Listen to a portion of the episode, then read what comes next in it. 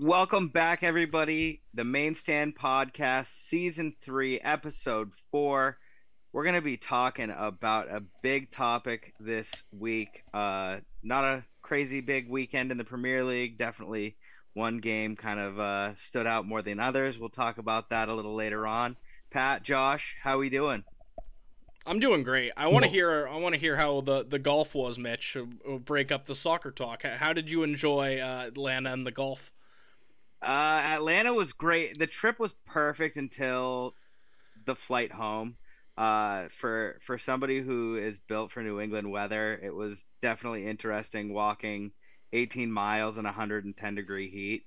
Uh, went to East Lake for the Tour Championship on Saturday with my buddy Drew also a Liverpool fan, big Szoboszlai guy, uh, and uh, my my buddy Dalton, and we had a fucking hell of a time. Lost uh, lost 14 pounds walking around the golf course wild. that day. Just water weight, just pissing sweat the whole fucking day, but it was great. We uh, we smoked some stogies, drank some drinks, had a had a grand old time.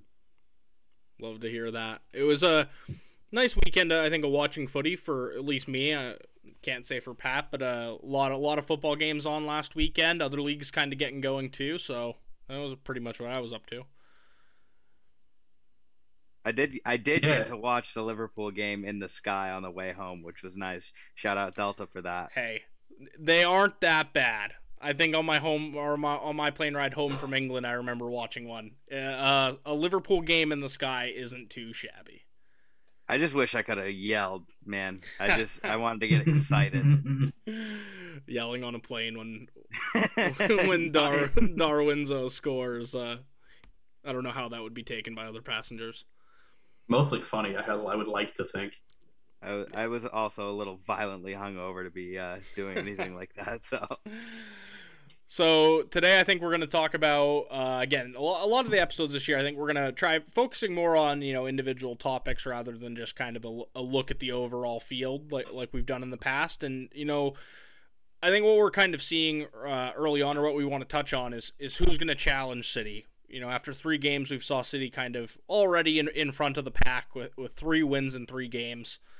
And I think the big question is kind of where are the other teams going to fall? Is anyone going to push City, I guess, for the title this year? There's a handful of teams just two points behind them with seven, um, and a few more on six. So I guess we're going to touch on just a few teams here today, and uh, I'll let I'll let Mitch kick it off with maybe a a team he sees as a, a challenger. Yeah, I think the um, the the obvious choice is uh, last year's runner up in Arsenal. Um, I think having a few key pieces come in with uh, Havertz and uh, the likes of Declan Rice, um, a year removed from kind of a, a wishy washy season. You know, you're last place a few weeks into the season, and then you're there. You're in a title race.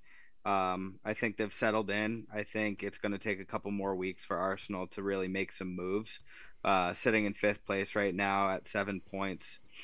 Um, I think they just need to start finding the goals a little bit more. Um, and and once the system kind of gets online, I think there'll be clear um, choices for a, a top three, top four, and challenging city, obviously. Yeah, I think it's, uh, it's going to be like a four horse race. I'm gonna just be the guy who comes right out and say it's not gonna be a race this year. I think City win the title by like 15 points. Personally, maybe that's bias or, or whatever, but I, I think second place will be a really interesting interesting race. But I'm, I'm not sold on anyone. So no challengers. Right so Pat, had, yeah, Pat's done talking for the episode. But yeah, you guys can talk. I mean, I will chime, I'll chime in. I'll give some surprises. I think Tottenham have come out and actually looked good to start the season. I know it's an unspoken rule uh, in this friend group to never put any stock in Tottenham because the last time I did that, they finished seventh place. But I've been really impressed with Tottenham at the start of the season. I, I think Madison has fit right in. Mm. I think that new fullback Udogie, is that how you pronounce his name? Yeah, I don't want to give an attempt at that. Yeah, I've been really impressed with him. I think Sarr has fit in really well in the midfield. I think that they they took the Harry Kane money and they did the right thing with it, which is kind of spread the wealth around. Uh, Pedro Porro has had a really good start to the year too for them. Uh, Tottenham are good. I think they'll be right in there. I think they're going to be a lot better than I initially predicted uh, at the start of the season. But again, it's super early. It's only been three games. Um, uh, and another team I think that we love to shit on on this podcast is Man United. Um, but I do think they're good too.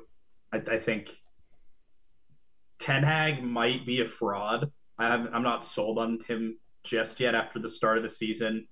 Mm. Um, they might need a new sporting director. I think it's kind of weird that they've bought like seven of Ten Hag's former players. I think seven is more than they've actually bought, but they bought a lot of just former Ajax guys, and they haven't really been super great. Um, Marc Cucurella on loan for is, is something being floated around for yeah. them too.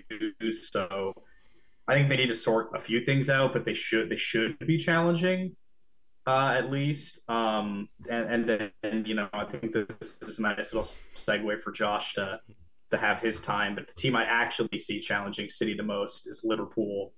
Uh, you know, just in the early days, the first three first three games. So Josh, why don't you uh, why don't you tell us why?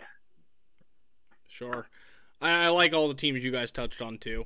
I really agree with the Tottenham shout. Like you said, Pat, James Madison's fit like a glove into that team, and the, the manager, um, again, another tough name to pronounce. Uh, done a great job so far. It seems like, even though they they lost to Fulham today on penalties in the League Cup, um, it does seem like he's taking them in the right direction. So we'll see. Some other interesting teams, kind of in the top six as well. Obviously, not going to challenge City, but some some ones to keep an eye on uh, in early days.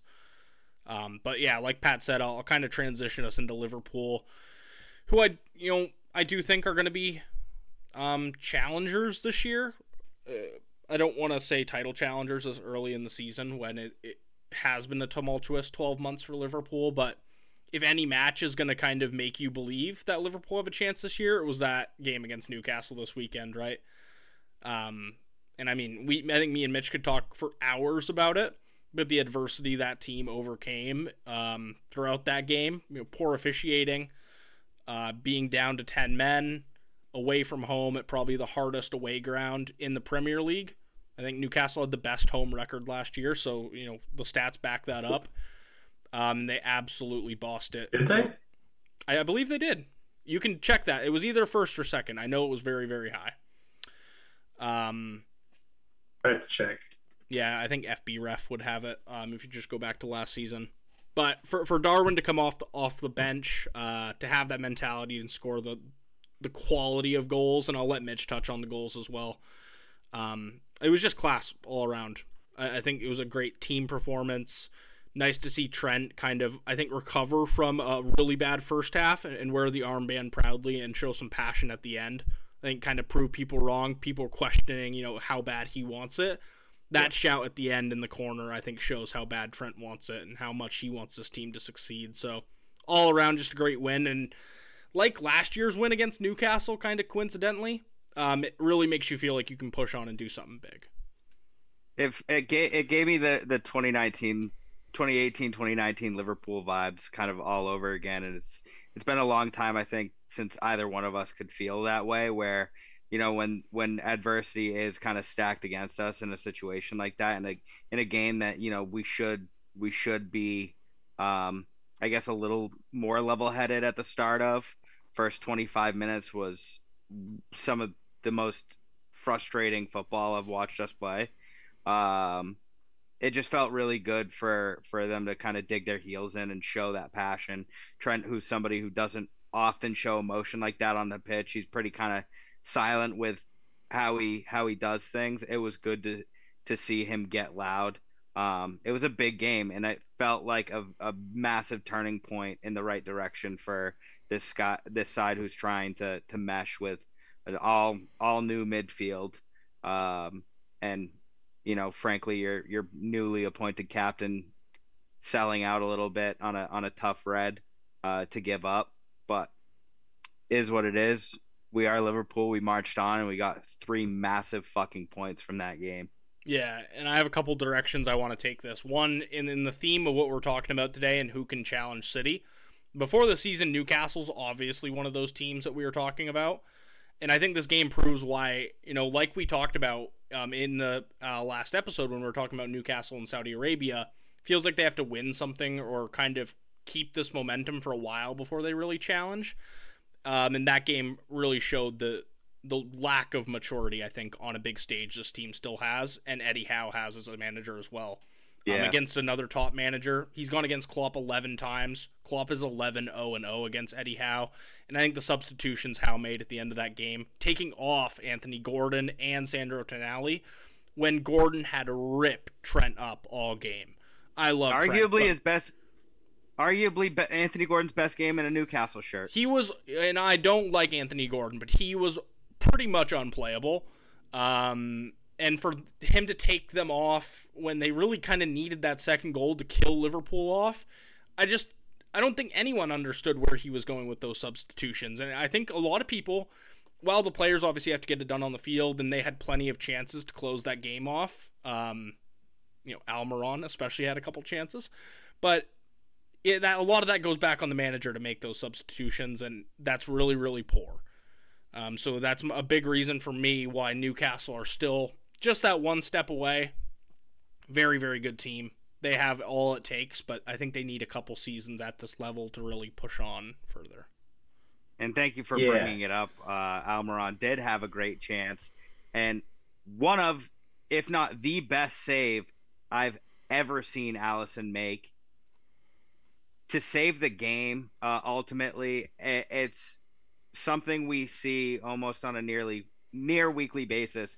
Alisson stepping up to to to stop a massive, massive chance. Um, just love having that big, beautiful Brazilian in net for us, Josh, don't we? Well, yeah, I mean, I said a couple weeks ago off camera that I wouldn't uh, transfer him for 160 million dollars. So You so far say that, statement is holding up well for me. Uh, but Yeah, uh, I mean, just so th- three three things, three things for me. First, Josh, you were so wrong. Newcastle weren't anywhere near best home record last year. City lost a game at home. They were 17 1 and 1. what were Um, what were they? Two. Newcastle were fourth in the league at Oh. home. They were 11 6 and 2. Maybe it was like the Um, second half of the year or something. I saw some stat. Like That that might be more right. Two, uh, yeah, I actually think Newcastle are on fraud watch for me. Um, I- and I don't want to take anything away from your performance because that was really good of Liverpool to come back the way that they did. But to me, most of the game felt like how poor Newcastle were at being ahead more than it was you guys like putting on some in, inspired display 10 men down. Uh, when you have 10 men for almost 60 minutes? Like there's no way you should lose the game or even really let the other team back in. It was just really poor on newcastle's part i felt. And take nothing away from you guys. You did the thing. Winning with 10 men is a really tough feat and i think it shows a lot of the mental fortitude the squad has which is why i think again they, they're probably going to get the closest to city so um, but in the light of talking about other title challengers, I think we'd be remiss again if we didn't, you know, we should talk about United because similar to you guys, they also pulled off a pretty crazy comeback this weekend, uh, which again kind of showed their mettle as players. Uh, they get bantered a lot, but uh, to be 2 0 down in the first four minutes of the game and fight back and win the game 3 2 um, is impressive to see. And I think that if United start getting things right, i.e., Fernandes starts clicking, they probably stop playing Mason Mount, um, and they find a way to get Antony actually performing, which I think is impossible, but that's a whole different story. Um, I think they will be better. I think when we see Højlund really integrate himself fully into the picture in the later games this season, you know, come 11, 12 games when he's got a couple of games under his feet and he can get really get into that United system. I think he's going to do wonders for them. Um, they have a really good squad. They they have they truly have a really good squad. Um, and again, to come back from two goals down is pretty big. Uh, and I, I do think United have a lot of the tools necessary this season to be fighting for you know second, third in the league. Um, historically very good at home. Last year they were third in the league at home. And I imagine they're going to kind of kick on and be similarly as good uh, this year. And yeah, so that's that's just my two cents there. I do think that United are their team to definitely definitely watch for at the top. Um, are we are we totally discounting Chelsea? Do we do we not think that there's any shot they get it together because they're they should be right? Like they should be. At, at this point, I'm I think I have to lean into giving them the exact same treatment I gave Forest last year when you bring in a full new team, literally full. And I guess it, I guess it does work a little easier when you have a new manager as well. It's kind of like complete fresh slate. Everybody's on the same page. I just I find it difficult to see how they put the pieces of the puzzle fully together um, throughout the season. I I'm not totally sold on throwing the bag and le- losing. I think a nice young talent in Colwill is is pretty big. Yeah, I Chelsea's. I think Chelsea's too far away from it for me. Pochettino's a project manager. I think it's going to take him a while. Personally, mm. United, I think too. I, I don't disagree with anything Pat said. I think they'll be hanging around the top four, five, six spots. Um, Onana to me doesn't really look like a as expensive as a keeper as they paid for him. Um, so I, I, think there's still some question marks there for, for me at least with United. Um, so, in I guess in the in the same, so discounting United because I think at the end of this podcast I want us to come away with who sure. who is most likely to challenge City. Um, what's your case for Liverpool being a better challenger than Arsenal this year? Why, why do you guys feel that Liverpool have what it takes this season to overtake an Arsenal team that really did strengthen uh, and look just as good, if not better, than than last year. I I do think Arsenal. I mean, I think they have an incredible squad. They had such a good transfer window. I like us if we can get another. Again, I think the, this next week, and we'll talk about it more on Saturday with the the window closing.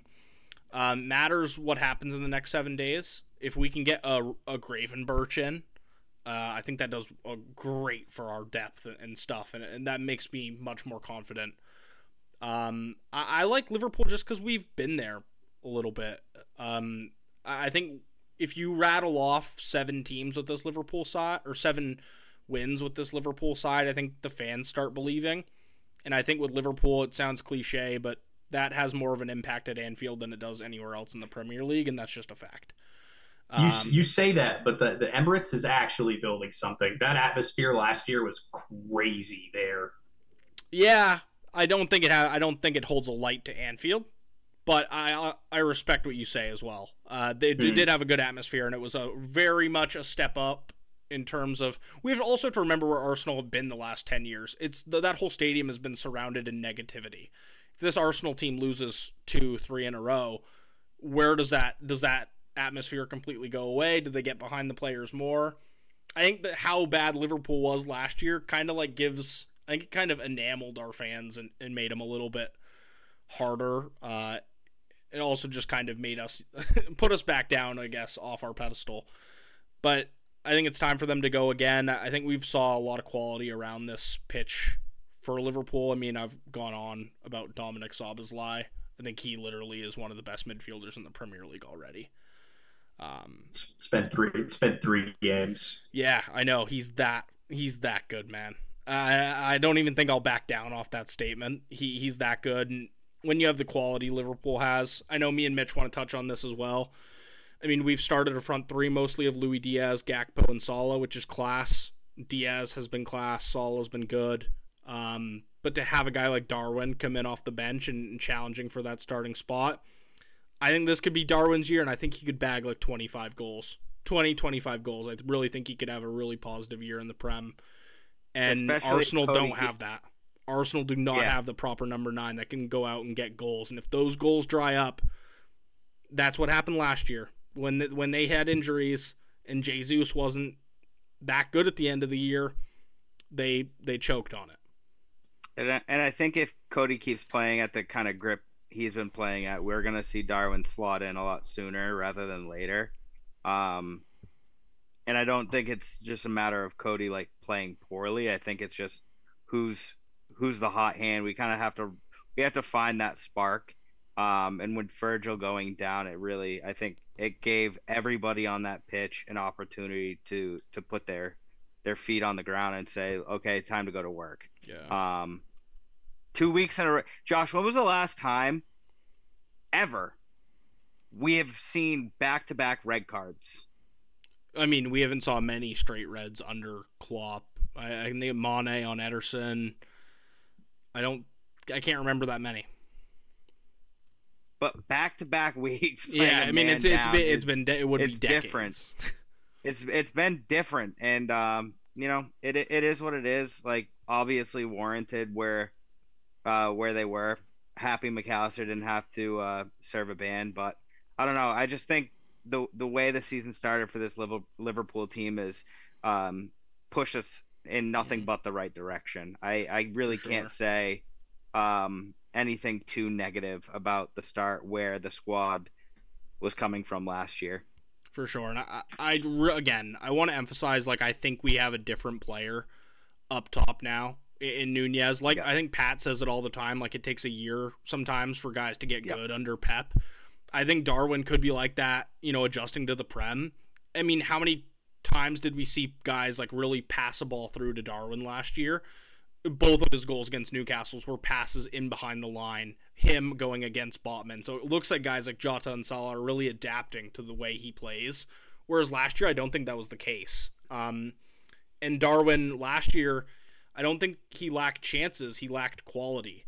Um, and la- this weekend, his XG on the first goal was 0.07. His XG on the second goal was 0.36, and he scored both of them. So I'm hoping, you know, just some practice. Um, the guy's getting better for Darwin in terms of delivery, makes it better. And I legitimately think he's a piece that could make you a, a title winning team if we see these performances more regularly. And like I I, said, needs- Arsenal don't have that. Yeah, he he just needs the ball at his feet a little less. I think it just needs to be more on the run, into the into the into the run of play, and uh, the system is definitely changing in the right direction. And then having having a player like Szoboszlai being able to hold up the midfield and be creative and hold up play on the edge of the box, stuff like that, has just been so so needed uh, these first three weeks for our, our team.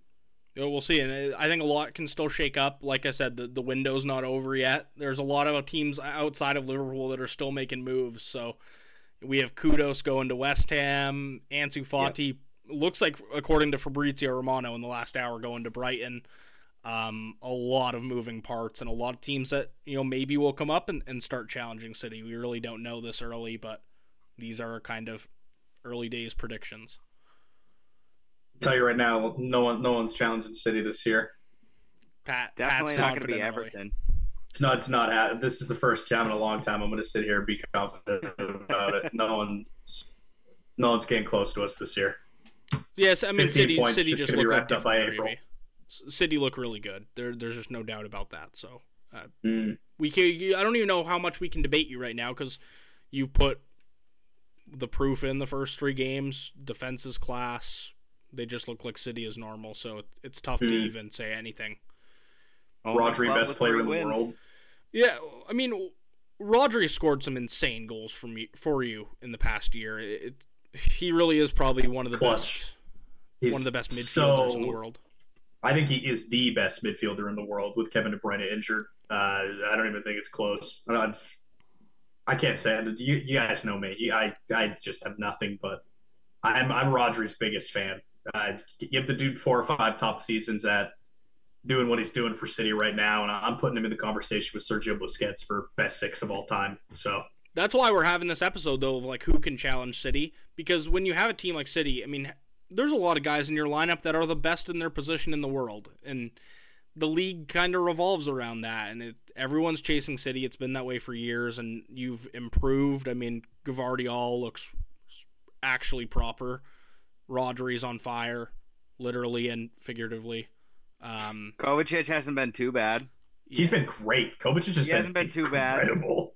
He hasn't you been just, too you bad. just have class all around the pitch, and the fact that we're having an episode after three games about who can challenge City says everything you need to know about City's quality.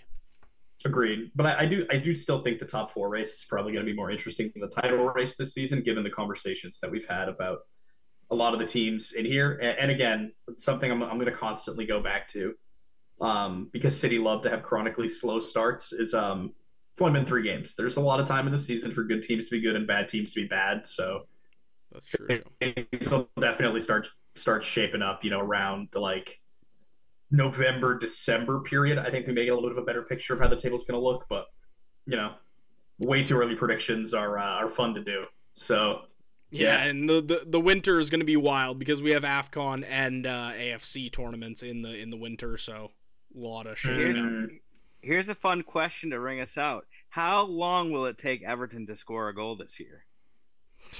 Dude, they, they barely got by Doncaster tonight. I mean, I think they scored in the 87th minute tonight against Doncaster to win it. It tough. It's going to be a tough Holy shit. year. Everton haven't scored a goal. I just pulled the Premier League table I, up. Yeah, I was I wasn't kidding. Like I think unreal. I think McNeil's still hurt. Uh, I don't know what is Calvert Lewin playing or he must not I be. think so. Zero goals. I thought I saw him out there. They're, they look really really really bad in every How are you way. worse than Luton Town, man? Burnley are going to bring it back. A different episode. Yeah. Thanks the Vincent Kompany episode. Okay, that rounds out episode uh, four. Four of the season. We'll, we'll have a special transfer deadline day show, and we'll be back again with in-person episodes here soon. Suits at the zoo. Yes, sir. Deuces.